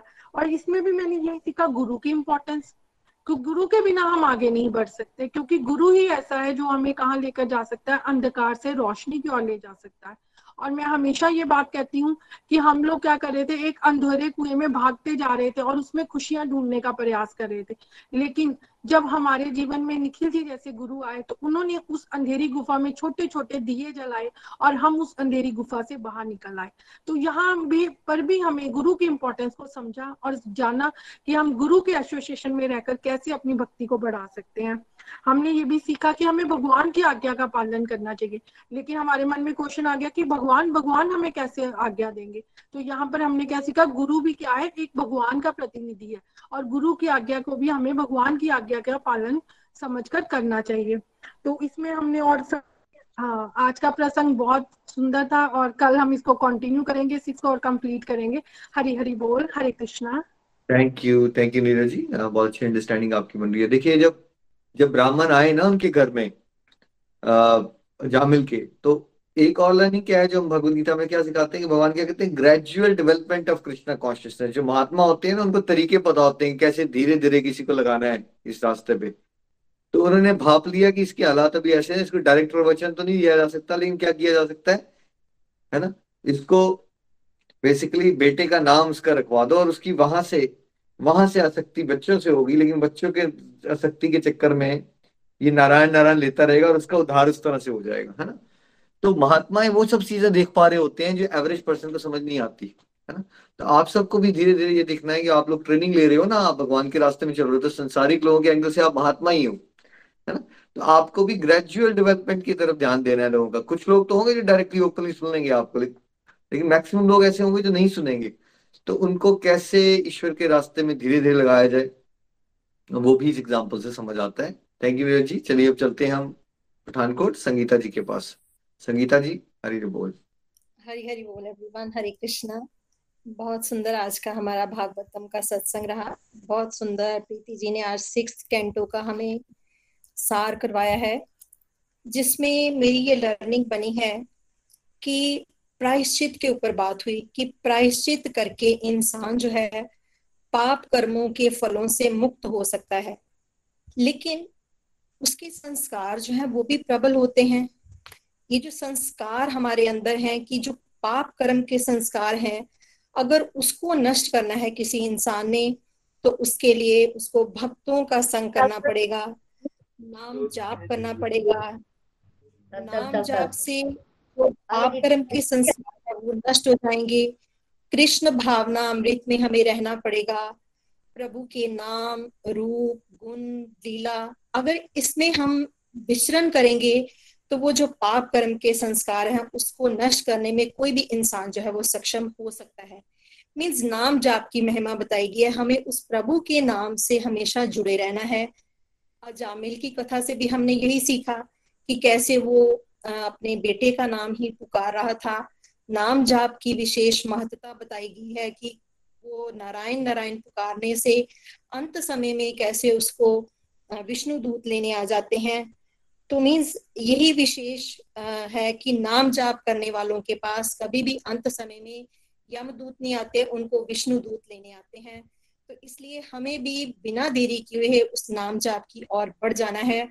और विशेष कृपा की बात हुई, दो तरह की कृपा भगवान की, एक साधारण और एक विशेष। साधारण कृपा तो हर एक इंसान के ऊपर हो रही है, जैसे हवा, पानी, सबको भगवान की कृपा से मिल रहा है। लेकिन विशेष कृपा ये है कि जो हम सभी यहाँ डिवोटीज गोलोक एक्सप्रेस के साथ जुड़ गए हैं, भगवान की विशेष कृपा है कि हमें भक्तों का साथ मिल रहा है। घर बैठे बैठे हम इतना सत्संग को एंजॉय कर पाते हैं ये जो भगवान की बातें विरले ही लोग समझ पाते हैं, हम घर बैठे आसानी से उसको समझ भी पा रहे हैं और जहाँ भी हम जाते हैं, चाहे हम अपनी जॉब में हैं, घर में हैं, जहाँ जिसको इसकी ज़रूरत रहती है, उस ज्ञान को हम धीरे धीरे बांट भी पाते हैं। पहले तो हमें खुद ही नहीं पता था कि ये कृपा क्या होती है, प्रायश्चित क्या होता है, नाम जाप कितना करना चाहिए। लेकिन जैसे हम जुड़े हैं तो हमें इन बातों का पता चल रहा है। तो हम उस बात को आगे बांट भी पा रहे हैं। ये भगवान की विशेष कृपा है। मैं सच में कहती हूँ कि जैसे हम किसी को लाइफ में डाउन देखते हैं तो झट से हम उसको ये बता पाते हैं कि आपको कोई भी और सहारा नहीं है। भगवान ही एक अंतिम आपका सहारा है। अपना नाम जा बढ़ाओ। अपने जो भी नाम आप लेते हो, उसकी माला करो। आपको भगवान की कृपा से ज़रूर वो जो है मेंटल सेटिस्फेक्शन मिलेगी। और हर एक को हम मोटिवेट करने की कोशिश भी करते रहते हैं कि भगवान से जितना जितना हम अटैच होते जाते हैं, उतना उतना हमारे जीवन में वैराग्य जो है वो अपने आप आना शुरू हो जाता है। खुद भी हम देख रहे हैं कि जो हम पहले समय यहाँ वेस्ट करते थे, उसको अगर हम अपने भगवान के जाप में लगाया है तो हमारा दिल ही नहीं करता कि फालतू की गॉसिपिंग करें, कहीं जगह बैठकर किसी बात में इंटरेस्ट लें, अपनी जहाँ बात है, अपना काम किया और फिर हम भगवान से जुड़ी बातें ही। अक्सर बैठकर हम वर्क प्लेस पर करते रहते हैं, क्योंकि हमारे साथ जो डिवोटीज हैं स्कूल में भी बहुत सारे वो लोग एक्सप्रेस के साथ जुड़े हैं। तो काफ़ी बार हमने देखा है कि हम कथाओं की चर्चा करते रहते हैं, आज सत्संग में क्या हुआ, क्या नई लर्निंग हमने सीखी। तो ये हमें एक माहौल मिल जाता है और वो विशेष कृपा होती है कि हम जो बात है वो भगवान के उस टॉपिक पर कर पाते हैं। और आगे दक्ष जी और नारद जी का प्रसंग भी हमने सुना है। कि दक्ष जी ने नारद को कैसे शाप दिया था कि तुम एक जगह रुककर कभी टिक नहीं पाओगे? तो ये उनके लिए वरदान साबित हुआ कि क्योंकि उनको आदत थी उपदेश करने की, भगवान का, भगवान के नाम की, रूप की, गुण की, लीला की तो वो अलग अलग जगह जाकर भगवान का और जो है वर्णन वो कर पाए। और इस तरह से सृष्टि का वर्णन भी बहुत सुंदर प्रीति जी ने बताया कि प्राचीन भरी ने कैसे आगे प्रचेता चले और कैसे दक्ष प्रजापति की हम संताने हैं, उनके दस हज़ार पुत्र हुए, फिर एक हज़ार हुए, और वो सारे जो है वो जंगल में चले गए, जप करने, तप करने, और उनके अंदर कैसे कैसे वैराग्य आया, और आगे जो उनकी पुत्रियाँ हुई हैं, फिर उनके आगे जो है वो सृष्टि जो है आगे चली है। तो इस तरह से कहने का मतलब है कि हम जो यहाँ सीखते हैं, कोई एक दो लर्निंग भी अगर हम अपने जीवन में ढाल लें तो हम अपने जीवन को बदलता हुआ ही देखते हैं कि कैसे हम अपना भी उद्धार कर पाते हैं और अपने साथ जुड़े लोगों को भी भक्ति के रास्ते पर आगे बढ़ा पाते हैं। और जो आगे का हमारा आधा सार रह गया है, वो प्रीति जी अब कल के सत्संग में करवाएँगे। बहुत बहुत thank you Hare Krishna Hare Krishna Krishna Krishna, Hare Hare. Hare Ram Hare Ram Ram Ram. Thank you so much Sangeeta ji. Thank you so much देखिए प्रायश्चित से क्या होता है ना, आपको कुछ देर तो बुरा लगा। आपने प्रायश्चित तो किया। प्रॉब्लम ये है कि हमारी टेंडेंसी कई बार डिवोटीज को ये भी नहीं पता संस्कार क्या होता है। सिंपल भाषा में टेंडेंसी है वो हमारी। बिकॉज़ बहुत देर से हम वो पर्टिकुलर चीज़ कर रहे हैं। मान लीजिए आपको चुगली करने की आदत है तो आपको बाद में बुरा तो लगा, यार, चुगली नहीं करनी चाहिए थी। बट आप उसे पाँच मिनट पहुंचेगे फिर से करना शुरू कर दोगे। है ना? तो गोलक एक्सप्रेस में हम इतने ज़्यादा बदलाव क्यों आते देख रहे हैं? डिवोटीज कह रहे हैं, हमने किट्टी पार्टी छोड़ दी। कितने डिवोटीज को हम ये कहते सुननी है। हमने टीवी लगाना ही बंद कर दिया। आप मेरा एक फ्रेंड होता था, उसने तो ये बताया, उसने टीवी कहीं दूसरे कमरे में बंद कर दिया, सालों साल हो गए उसको टीवी नहीं लगाया हुआ। ये कैसे हो जाता है एकदम? ये हरि नाम की पावर से, सत्संग साधना सेवा की पावर से होता है बिकॉज़ वो टेंडेंसी सी चीज़ होती है, उत्तम रस मिल जाता है ना? उत्तम रस मिलता है तो आपका मतलब वो डिज़ायर ही नहीं रहती। मेरे को कई बार पुराने फ़ोन का फ्रेंड्स का कॉल वगैरह भी आए ना तो मेरा दिल नहीं करता, मैं बात करूँ, क्या बातें करूँ, वो बिज़नेस का बताएँगे, ये, वो। मतलब वो बातों से आपका मन ही उठ जाता है बिकॉज़ आपको ईश्वर की कथाओं में, प्रभु का नाम जपने में इतना आनंद आना शुरू हो जाता है। तो ये एक फुल प्रूफ प्लान होता है, जब आप सत्संग साधना सेवा बढ़ाते हो तो आप पास्ट का भी भगवान आपको पास्ट के भी कार्मिक अकाउंट से डिलीट करते हैं, आगे फ्यूचर में गड़बड़े जो आपकी करने का नेचर है उसको भी खत्म करते हैं तो आपको ओवरऑल शुद्ध बना देते हैं भगवान। चलिए हम लास्ट रिव्यू की तरफ़ चलते हैं, और इसके बाद प्रेयर्स होंगी तो जो डिवोटीज प्रेयर्स चाहते हैं वो नीचे रिक्वेस्ट कर सकते हैं। हरी हरी बोल। सुधा जी के पास चलते हैं हम, चंबा। सुधा जी। हरी हरी बोल, हरी हरी बोल। हरे कृष्ण हरे कृष्ण कृष्ण कृष्ण। हरे हरे हरे राम हरे राम राम राम। हरे हरे, मैं सुधा प्राशर चंबा से। आज का सत्संग बहुत ही अच्छा था। प्रीति जी ने बहुत सुंदर ढंग से हमें आज की कथा समझाई और बहुत कुछ सीखने को मिला और विजय जी, नीरज जी, संगीता जी सभी के रिव्यू से बहुत कुछ सीखने को मिला और निखिल जी, नितिन जी ने बड़े सुंदर ढंग से हमें समझाया कि हमें नाम जाप करना उतना हमारे लिए ज़रूरी है। कि पापों का प्रायश्चित तो हम कर सकते हैं, लेकिन जो अंदर बीज होते हैं ना, वो खत्म नहीं होते। वही बात है, जैसे कि बोलते हैं, चोर चोरी से जाए, हेरा फेरी से न जाए, वो हिसाब होता है हमारा भी। हम भी पहले ऐसे ही करते थे, चलो किसी का फ़ोन आ गया, निंदा चुगली शुरू होगी। लेकिन अब जब से भागवतम की का ज्ञान ले रहे हैं, भागवत गीता का ज्ञान ले रहे हैं तब से काफ़ी अंदर में, अंदर से हम चेंज हो रहे हैं। मैं खुद को फील कर पा रही हूँ। अब होता है कि अब डिबोटीज का संग बड़ा अच्छा लगता है और जो नॉन डिबोटी होते हैं, उनके साथ मन जो है वो मैच नहीं करता है। बात तो करते हैं, सब कुछ करते हैं, लेकिन थोड़ा मैचिंग में फ़र्क रह जाता है कई डिबोटी नॉन डिबोटी जैसे होते हैं, वो सुन लेते हैं कथाएँ कई नहीं सुनते हमारी बातें। और ये अजामिल की स्टोरी है तो मुझे बहुत ही अच्छी लगती है। मेरी फेवरेट स्टोरी है। मैं अक्सर अपने फ्रेंड सर्कल में इसको ज़रूर इसको डिस्कस करती हूँ। मैं भी बोलती हूँ कि, वो बोलते हैं कि अभी बुढ़ापे में भक्ति करेंगे। तो मैं बोलती हूँ, बुढ़ापा किसने देखा? देखो, हम अभी से में नाम की प्रैक्टिस रहेगी तो हम अंत में भी ले पाएँगे नाम। और नाम जाप कितना ज़रूरी है? ये सब गोलोक एक्सप्रेस से जुड़ के ही सीखा पहले कुछ भी पता नहीं था कि अंदर हमारे पाप बीज हैं, या हमें प्रायश्चित करके हम ठीक हो जाएँगे या नहीं होंगे, कुछ भी पता नहीं था। ना ही ऐसे कोई किसी भी संस्कार का पता था, लेकिन अब सब पता चल रहा है कि नाम जाप में कितनी शक्ति है। एक बार मैंने यंग एज में माला खरीदी, पंडित जी ने बोला, माला जाप करो ओम नमो शिवाय करो। तो मेरी एक फ्रेंड ने बोला कि, भाई, अभी क्या बुढ़ापे, वो हँसी हँसी उड़ाई उसने कि बुढ़ापे में करना है, अभी कहाँ से माला शुरू होगी? तो मैंने कुछ जवाब दिया, लेकिन क्योंकि मुझे नहीं पता था इस चीज़ का, लेकिन अब तो हम बोल सकते हैं कि बुढ़ापा किसने देखा? आजकल तो बच्चे छोटे छोटे हमारे गोलोक एक्सप्रेस में छोटे छोटे बच्चे वो माला जाप करे भगवान का नाम ले रहे तो बड़ी खुशी होती है कि देखो बचपन से इनमें संस्कार हम डाल रहे हैं तो कितना अच्छी बात है। तो आज की स्टोरी बहुत अच्छी थी कि एंड समय में तभी हम नाम ले पाएँगे ना, नहीं तो हम कहाँ नाम ले पाएँगे? हाय हाय, हमारे मुख से होगा और कुछ भी नहीं होगा। और प्राण ऐसे उड़ जाएँगे। ये भी नहीं पता कि हम, ये पता कि एंड में हम दूध ही लेने आते हैं, वो अच्छे कर्म होंगे तो वो स्वर्ग ले जाते हैं, बुरे कर्म होंगे नर्क नर्क में ले जाते हैं, लेकिन अब पता चल रहा है कि अगर हम भगवान का नाम लेते हुए अंतिम समय में प्राण त्यागेंगे तो हमें विष्णु दूत लेने आएँगे। अब ये समझ आ रहा है, पहले तो कुछ भी पता नहीं था।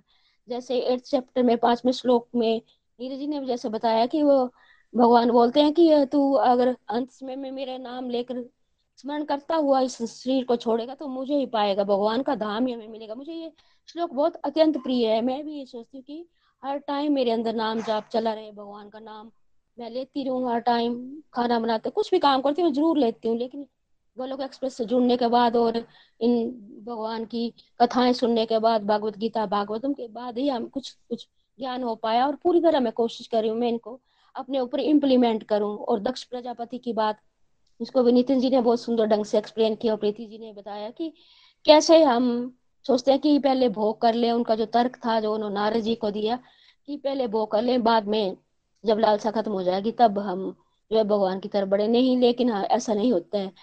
बिल्कुल ठीक बोला नितिन जी ने कि लालसा बढ़ती जाती है।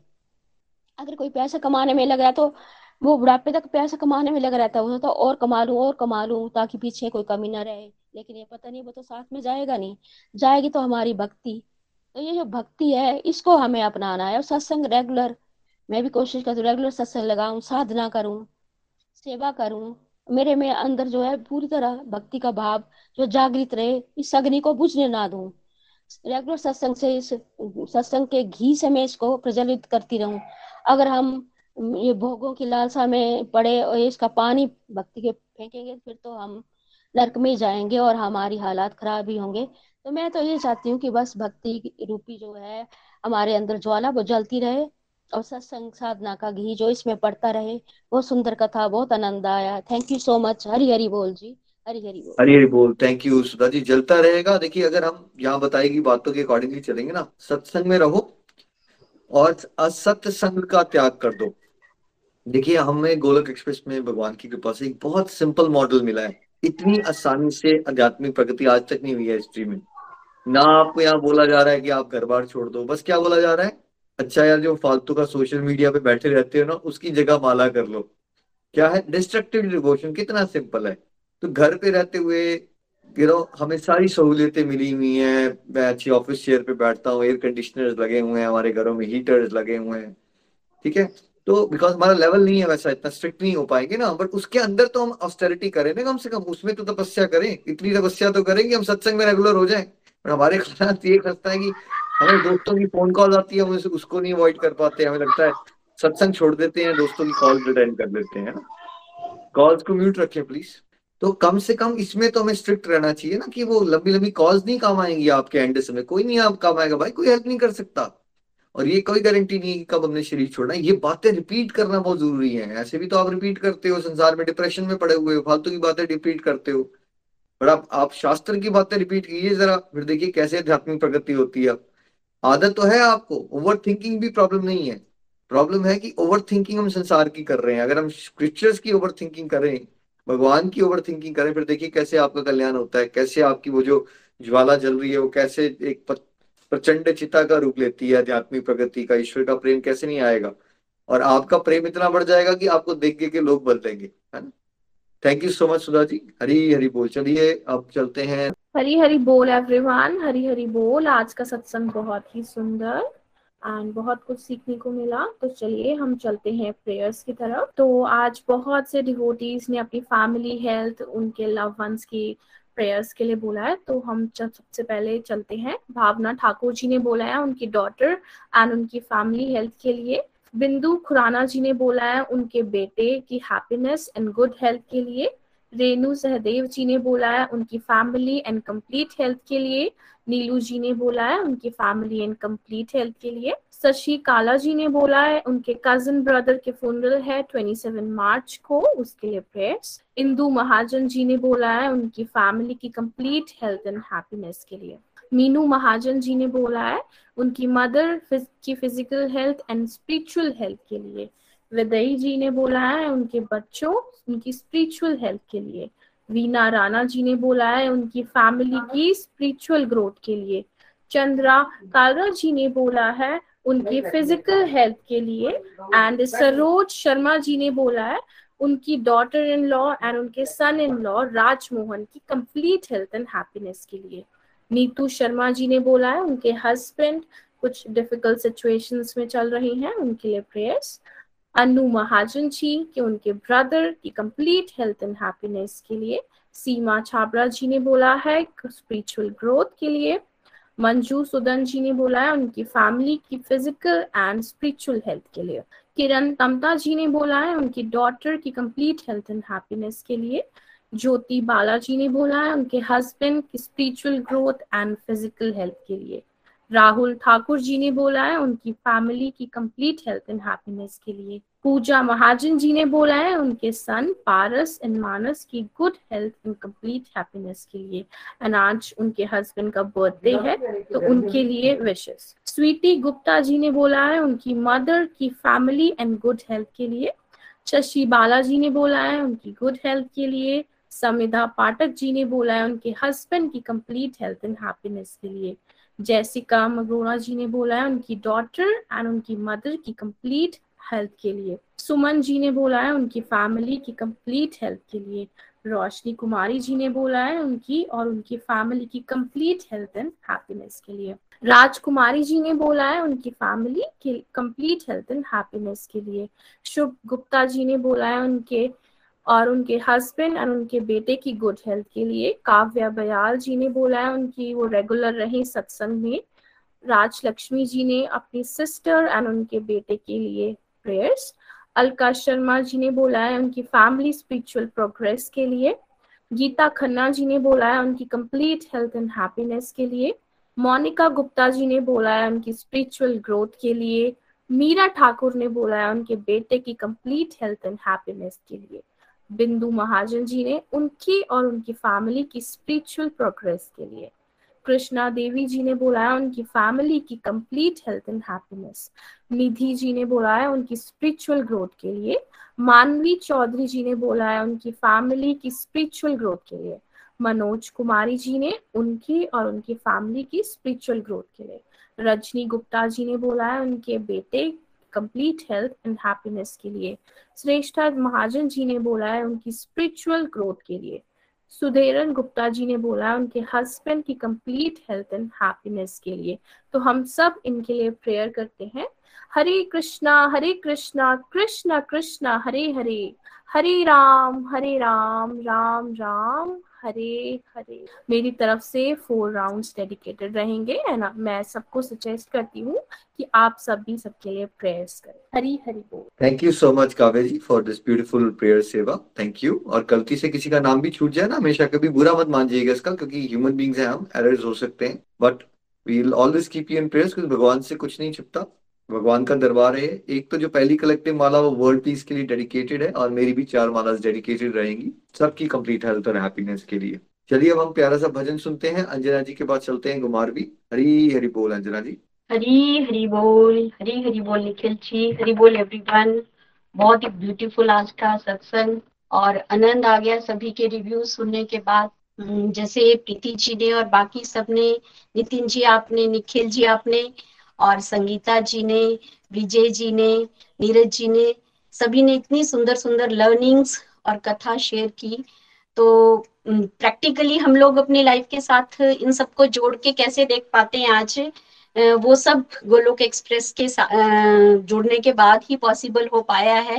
गोलोकियंस इन सभी लर्निंग्स को किस तरह अपनी लाइफ में उतारते हैं, उनमें से जो आज की लर्निंग्स थी प्रैक्टिकली किस तरह हमारे साथ जुड़ी हुई है उनको, मैं कुछ इस तरह से आपके साथ शेयर करना चाहती हूँ कि जो परमात्मा का नाम है, हरि नाम जो है, वो हमारे लिए एक इंश्योरेंस है। जैसे हम सभी इंश्योरेंस करवाते हैं, जिसमें हम लोग अपना फ्यूचर ज़्यादा देखते हैं कि फ्यूचर हमारा सिक्योर हो। परंतु जो ये हमारी परमात्मा नाम की इंश्योरेंस है, इसमें हमारा पास्ट भी प्रेजेंट भी और फ्यूचर भी, ये तीनों सुरक्षित हो जाते हैं। बस डेडिकेशन की ज़रूरत है कि आप अनकंडीशनल लव करिए, पूरी तरह से अपने आप को समर्पित कर दीजिए। और दूसरी, जो सबसे इम्पोर्टेंट लर्निंग आज से जो मुझे लगता है कि मेरी रही है कि जिस तरह बताया गया कि नारद जी को श्राप मिला था, पर हमारी लाइफ में भी जब डिफिकल्टीज आती हैं तो हम लोग सोचते हैं, पता नहीं परमात्मा ने हम लोगों के साथ ऐसा क्यों किया? क्यों ऐसी प्रॉब्लम्स रही होंगी? ये तो परमात्मा करके रहा, परंतु सिचुएशंस जो हमारी लाइफ में चाहे वो पॉजिटिव हो, चाहे नेगेटिव हो, चाहे डिफिकल्टीज हो, चाहे हमारा स्मूथ टाइम चल रहा हो, वो हमारे लिए परमात्मा की तरफ़ से एक ब्लेसिंग ही होता है, क्योंकि वो हमारी ग्रोथ हो रही होती है आगे के लिए। और हम लोग, क्योंकि लिमिटेड बुद्धि वाले लोग होते हैं, हमारा इंटेलेक्ट बहुत बाउंड होता है, बहुत कम बुद्धि होती है तो हम लोग सिर्फ़ उतनी सी चीज़ में रह जाते हैं। पर सबसे सोच कर रह जाते हैं कि परमात्मा आपने हमारे साथ ऐसा किया। पर जब हम पूरी तरह से राघव जी के पास सरेंडर कर देते हैं, माधव मोहन जी के पास सरेंडर कर देते हैं तो फिर जो हैप्पीनेस जिसके पीछे हम भोगने के लिए भागते हैं, वो अपने आप ही हमारे पास हर एक चीज़, वो वाली हैप्पीनेस जो हमेशा ही बनी रहती है और हमारी प्रेजेंस भी औरों के लिए भी हैप्पीनेस का रीजन बन जाती है। तो वो वाली ब्लेसिंग हमें भगवान की तरफ़ से मिलती है।